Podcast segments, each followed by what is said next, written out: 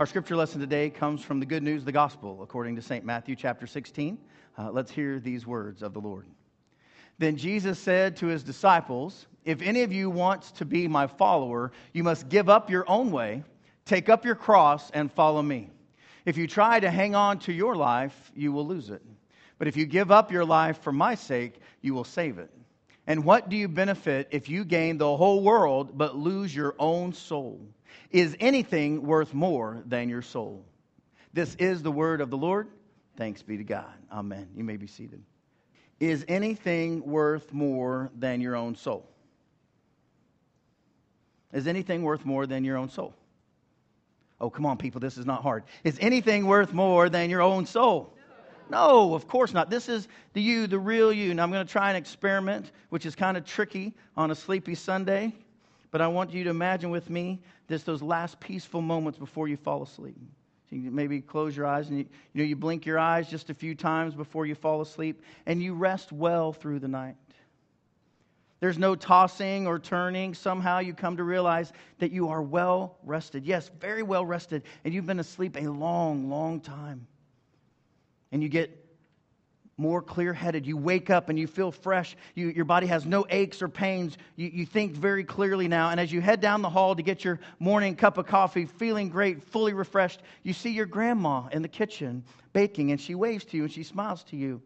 And then you look over and there's your grandpa sitting in his chair reading the paper as he always did. And you think to yourself, well, that's weird. Grandma and grandpa passed away years ago. Oh, I must be dreaming. I must still be really enjoying my sleep. I'm going to wake up now, and I'm going to wake up now. I, no, no, really, I need to wake up now. And no, you realize you're not sleeping, you're dead.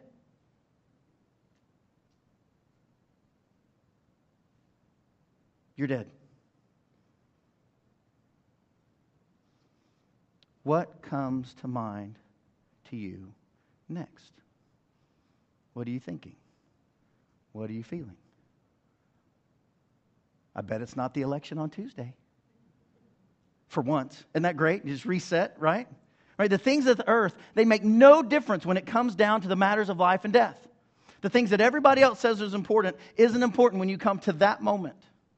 When you transfer from this life to the next life for all eternity, that soul, the real you, Jesus says, What does it profit you if you gain everything on this earth, but you lose yourself? You lose yourself.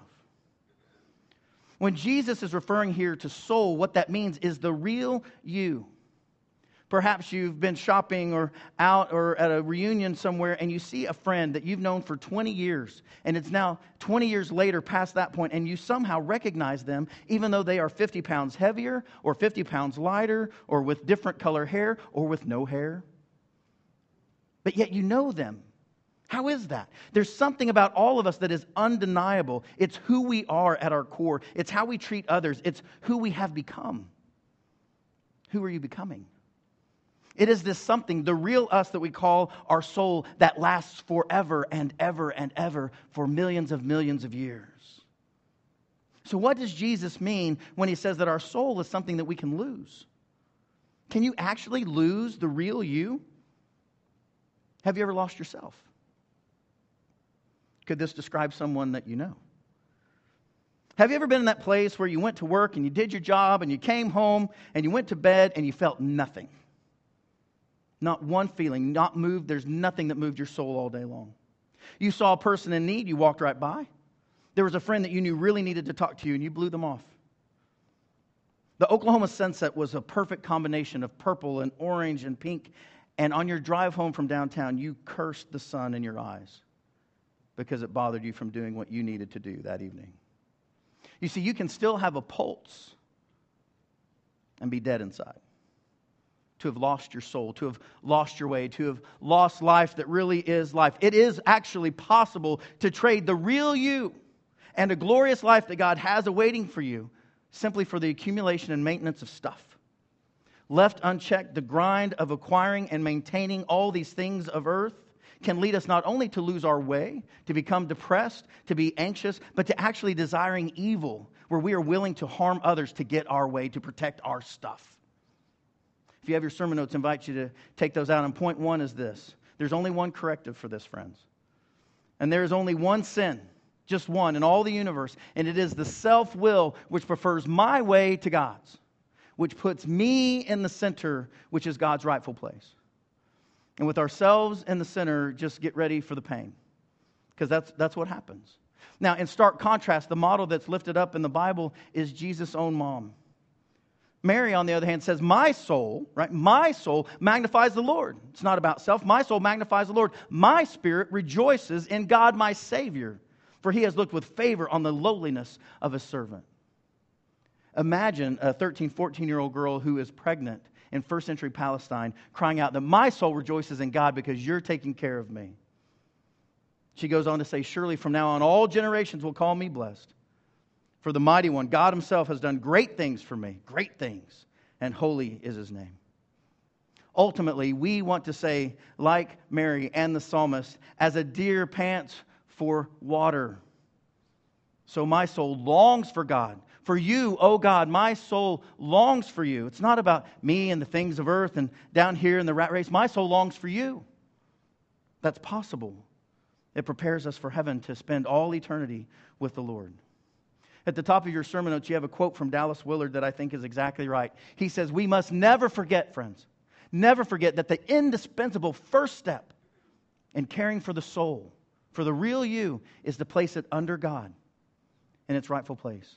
Jesus would say in Matthew 6 Seek first the kingdom of God, and everything else will be added to you. You don't have to worry about anything as long as God is in his rightful place first. With God leading, we place our soul under his wonderful protective care. How is it with your soul? That's the question of Methodist. How is it with your soul? That's what John Wesley would ask his people. How is it with your soul? Not how's your day, not what your circumstance, not what you're going through, because how is it with your soul? Because your soul is forever. Forever. And if the current state of your soul is for the glorification of self, what will you do when there is no more self to glorify? When there's no body or home or family to glorify? However, if your soul is in a state to glorify God, then to be in God's presence without ceasing will be the most wonderful experience possible beyond our imagining. Choose well, friends.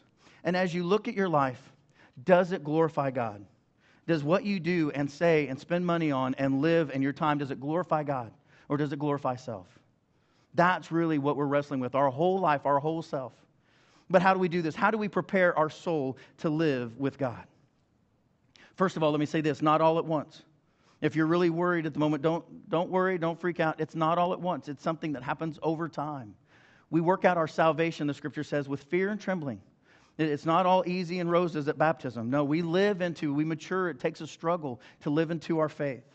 But we don't do it all at once. We can mature and be transformed over time.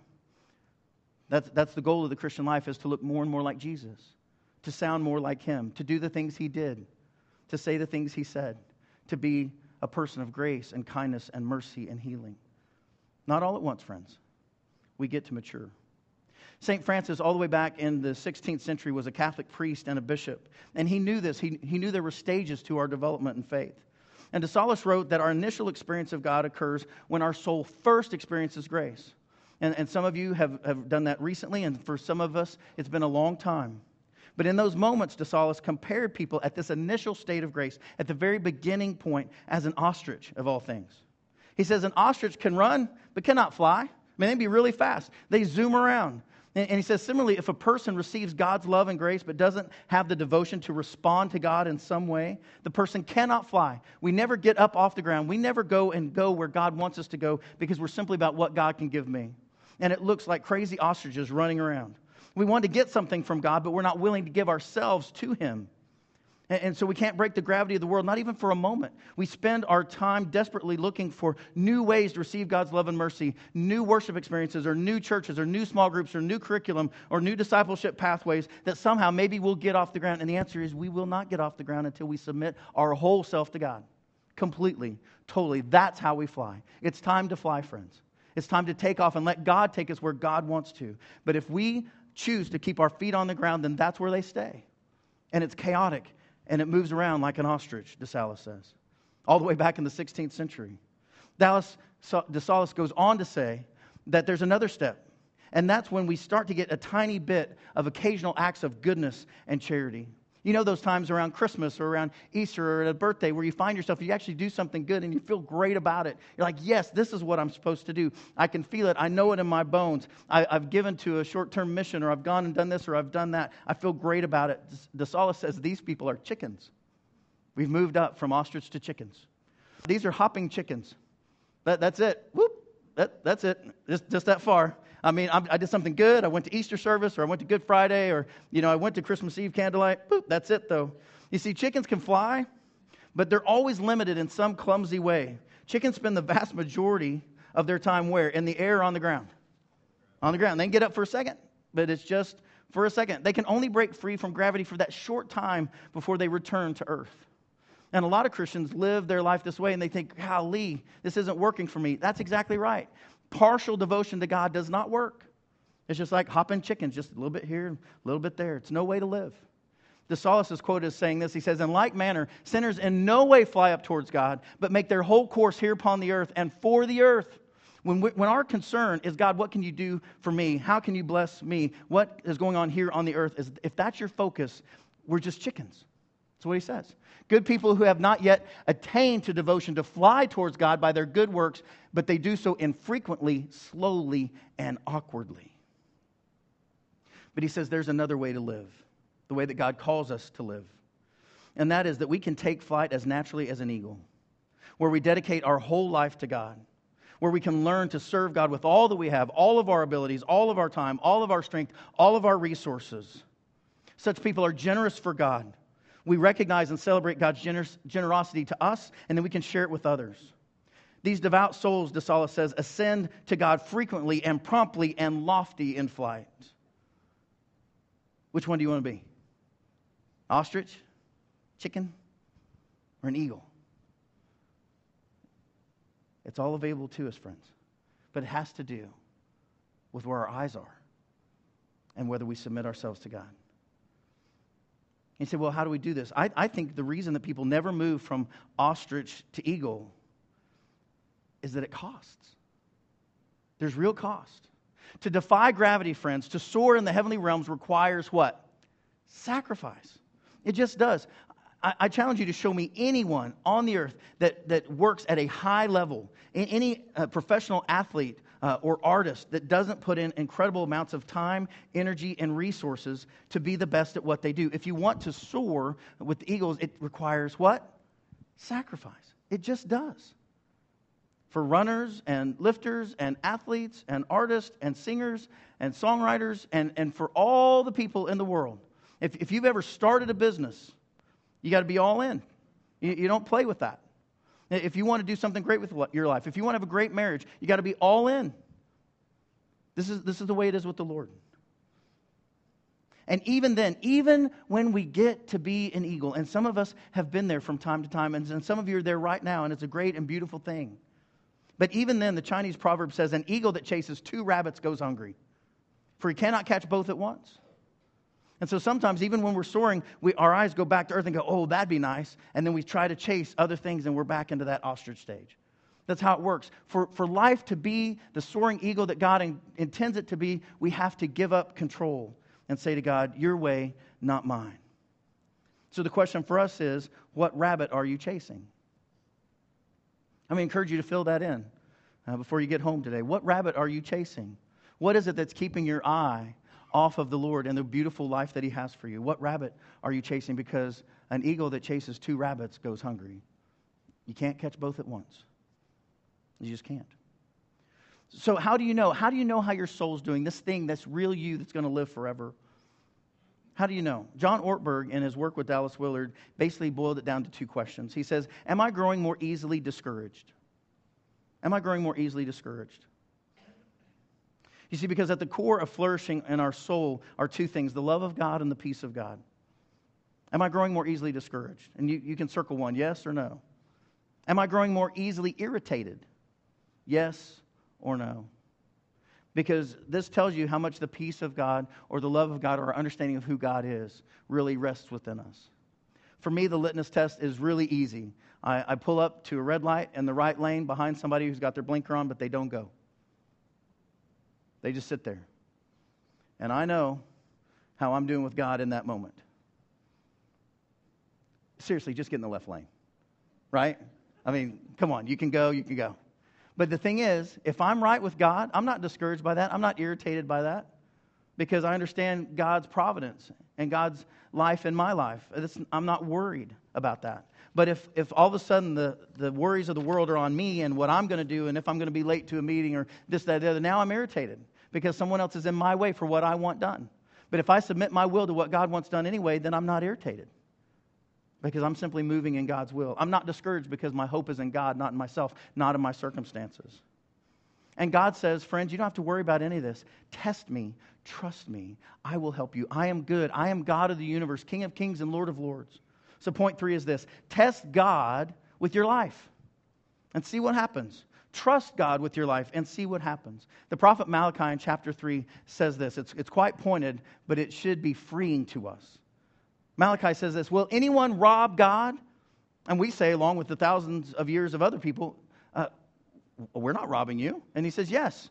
Yes, you are. In your tithes and offerings, tithes being 10% of what you own, what you have today, and your offerings those things above a tithe, above those 10%. You are cursed with a curse because you're not living into that full life I have for you. You're robbing me, the whole nation of you, Malachi says. Then he says this bring the full tithe to 10% into the storehouse, into that place where you worship, so that there may be food in my house, God says. And thus put me to the test, says the Lord of hosts. See if I will not open the windows of heaven for you and pour down for you an overflowing blessing. I will take care of you, God says.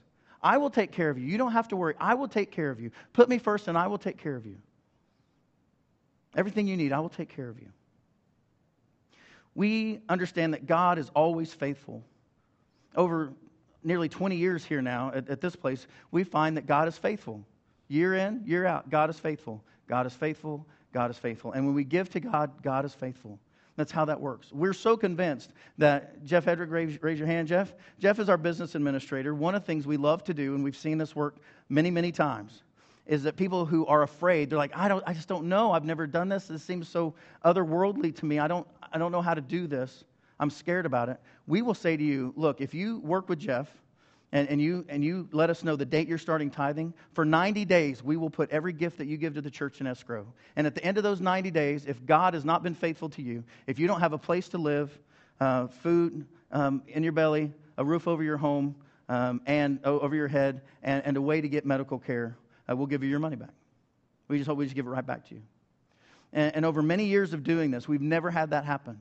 We've had young couples in their 20s uh, do this. We've had kids that wanted to learn how to tithe do this. We've even had people in their late 80s do this, tithe for the first time. They've never needed the money back. Not once. Because God is faithful. Now, I, let me also say this. If you go home this afternoon and you turn on your cable channel and there's some guy saying, Pray over this prayer cloth with me and you're going to win a new Lexus, don't do that. That's not what we're talking about at all in any way. Right? It's not a get rich quick scheme at all. What we're saying is God will take care of you if you put Him first. And the church's role, by the way, is to make sure that you're taken care of no matter who you are on this planet because God is first. And, and that's always been the case at this church. If you're a member of our church, you will never go hungry, you will never be on the street, and you will get care that you need. That's our promise to you if you're a member of our church. If you, if you invest in what God's doing, we will make sure that we invest in you, and, and you will be okay. We've never seen that to be otherwise. As a matter of fact, when people lose their job in our church, uh, I try, as soon as I find out, I call them or I try to take them to lunch, and we go and we find out what they are. What's your severance? Where are the gaps? How can we help? You're going to be okay. That's who we are. That's who God is. That's who God's church is. It's really important that we understand this. And Jesus told his followers what to expect about this. Jesus said, Anyone who intends to come with me has to let me what?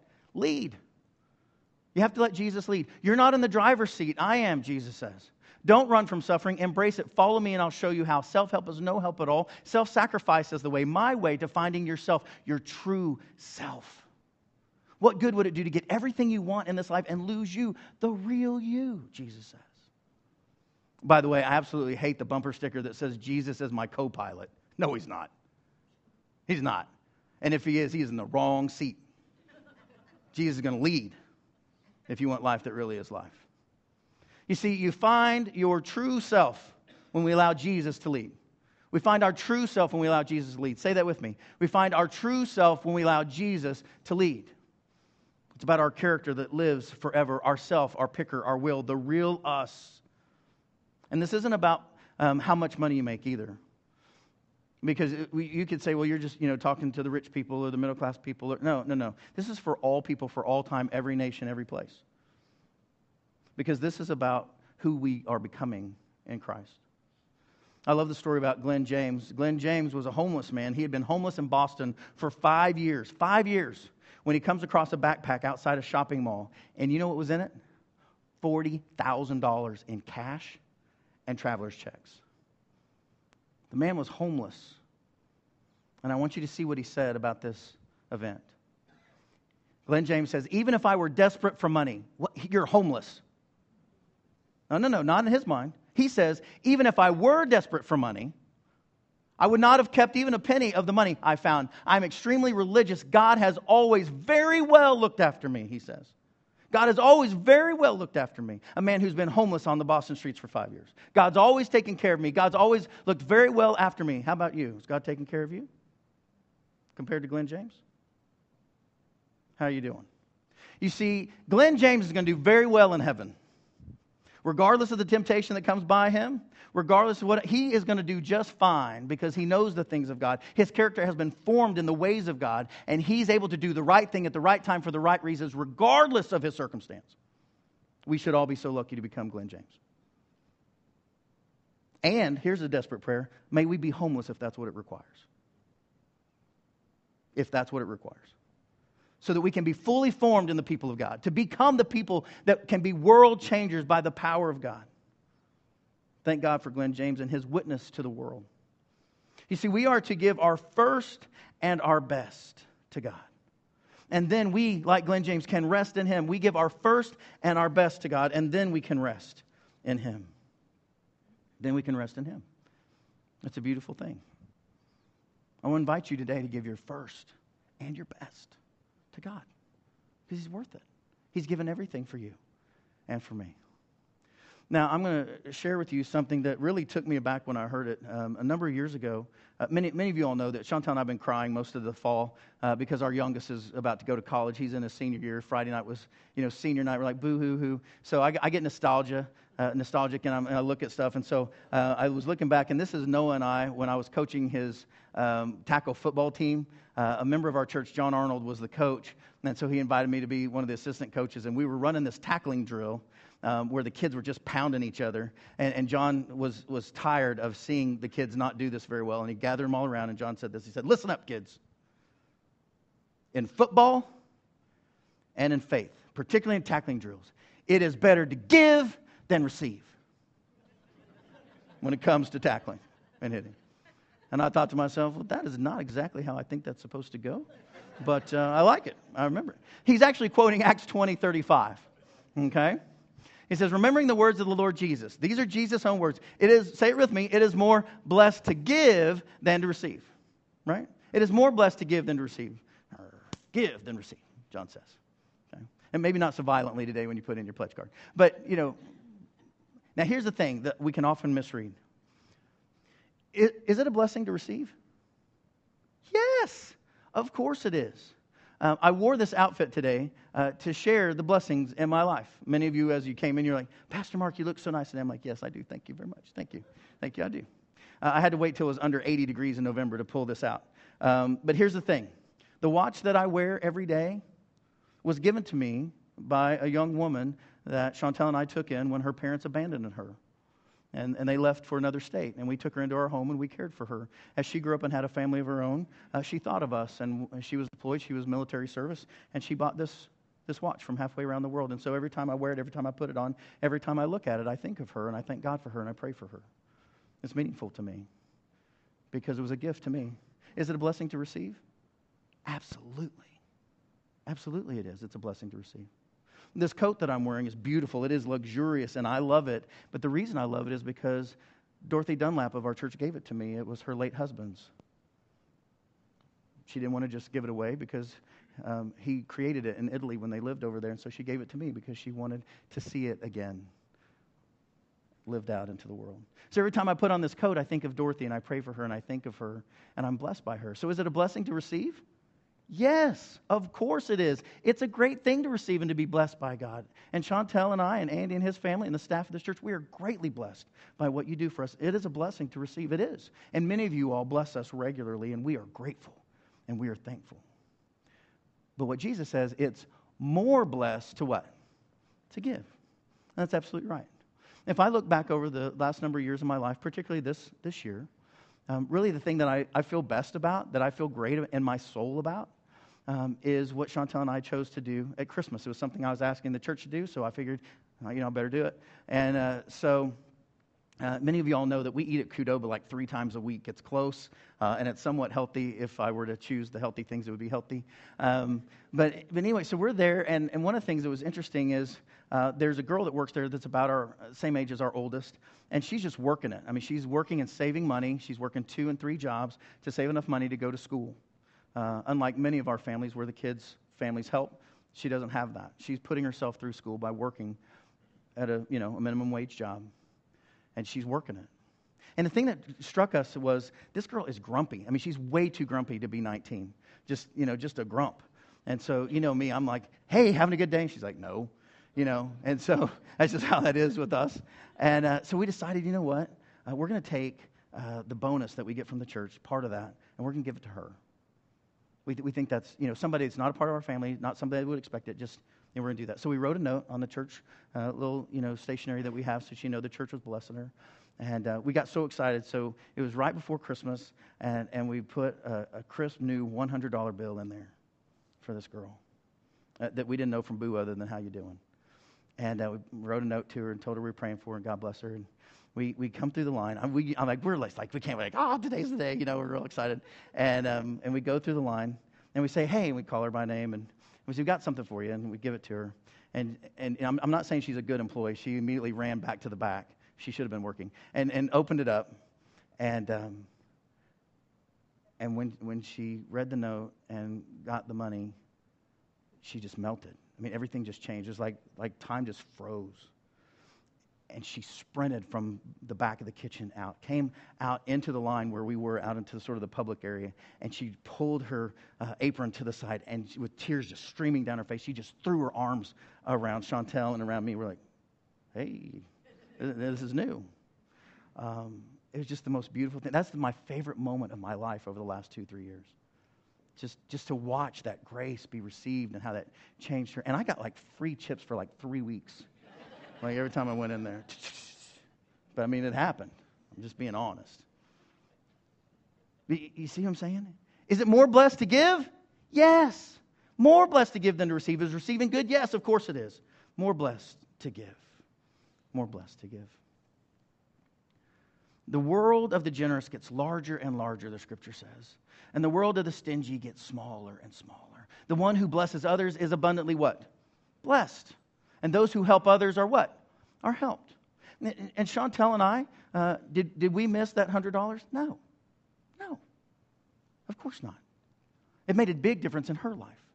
And that's the thing that I'm coming to understand more and more as I get older. And that is not everything's the same around the world. Not everybody has the same situation that we have. Some have it easier, some have it harder. It's not the same, friends. It's just not. And, and we're fooling ourselves and not being truthful if we think it is. A number of years ago, some of you helped me get to Nigeria. Now, the idea was that uh, myself and a few people from our church were going to go help people learn how to start churches. Uh, the church was about five years old at that time. And so we went to Nigeria. It was safer than it is today at that time. And we went and we saw a school uh, of kids, and we, we, we got them stickers that they like to put on their heads for some reason, uh, and, and school supplies, and all this sort of thing so that they could begin to learn. And I went to the seminary in Umuahia outside of Lagos, um, which is where we flew into before we went up to um, Port Harcourt and some other places to work. Uh, but when we came to the seminary, I went to the rector and I was all excited because uh, I'd never been to Nigeria. I'd never taught in a seminary before. And I was like, yes, this is going to be great. And so I went to the rector and I said, hey, hey, are we ready to go? You ready to learn about church planting? And he said, no. I'm like, well, I just flew here from Oklahoma, so, you know, what, what's going on? He said, no. He said, um, we've been up all night fighting the Arabas. Uh, I said, what? He said, we've been up all night. They've been up all night fighting the Arabas. And I said, I'm sorry, what? And he said, The armed men. He said, What happens is these young men come from all over the country with everything they own because they're going to be here three or four years. And it's going to take everything that they have to be able to get through their studies and buy the books that they need and have the food that they need. What happens are bandits and robbers and thugs follow them from their places of, of their homes. And they track them until they get where they're going. And then they set a plan and a trap to come and jump through the razor wire and the walls, and they attack us at night to take all of their belongings. He said, and, and most of these men are fortunate to be alive this morning. They attacked us at about 2. I was talking to him about 10 this morning. He said, So they're pretty shaken. Do you think you could just have a prayer service for us today? For these men? Could you just pray for us? Because they just they need the Holy Spirit to make it another day because pretty much all of them lost everything they had except for their Bible and the clothes on their back. So could you just pray for us? I was like, Yeah. So we did. We prayed for them. You, you see, what it means to be the church there is different than what it means to be the church here. It's not the same. For them, it costs them everything. They're very clear about this. And so then we go to an orphanage. And at the orphanage, they, they grab some yams, they call it fufu, and they, they work it together. They put a little bit of, of herbs that they can find to make it taste like something, and they feed hundreds of children one time a day. Three or four workers for maybe 40, 50 kids. And they sit them down on the concrete. And the thing that struck me that I just, I still can't get out of my head is these kids were silent. They didn't cry, they didn't fuss, they didn't play. They were malnourished. And, and they were the lucky ones. This kid's name is Miracle. He was a miracle to be alive. And so they saved him. But when they placed them down against that wall, they didn't move, friends. They barely blinked because they've been so neglected, so abandoned, so hungry for so long, they were just on the edge of life and death. So, when at the end of my life, when I stand before the Lord and He says, Where were you when I was hungry and you gave me nothing to eat? Where were you when I was thirsty and you gave me nothing to drink? Where were you when I was naked and you did not clothe me? What am I going to say to Him? What are you going to say to Him? Because that lasts forever. Forever. You understand what I'm saying? And so we can choose to do a little less this year, a little more this year. We, we can do that, but no, one day we will answer for our life, for all of it and our bodies will pass, but who we are, our character, who we really are, like Glenn James, will last, and we'll say yes or no. And we will either celebrate or we will be ashamed. And I want to make it so that every person that rolls out of this church is gloriously happy to see the Father. Say, yep, I was there, we helped, we made a difference, I'm glad about it. Isn't that good? That'd be great. And you look forward to that day. You don't fear your passing, you welcome it. Because you have done the things that the Lord has asked us to do. You've let Him lead, and it is changing the world. We give our first and our best to God, and we let the rest happen as God intends. So, our action step is this we do what God asked us to do. It's very clear. He says, Tithe, give me 10%. That's the, that's the base standard. Now, I know there are a lot of churches that'll pat you on the back for giving 2 and 3%. We're not one of them. This is what God requires, this is what He asks. And you can be mad at me about that all you want. This is not my rule, I didn't make it up. This is God talking. 10% of what comes in your home goes to God. Because what happens next is you'll say, well, wait a minute, hold on, hold on, hold on. If I actually did this, I mean, you're just being crazy now. If I did this, my whole life would have to change. I might have to live, drive a different car. I might have to live in a different home. I might have to wear different clothes. I might even have to change jobs if I took this seriously. That's the point. That's what God's trying to do.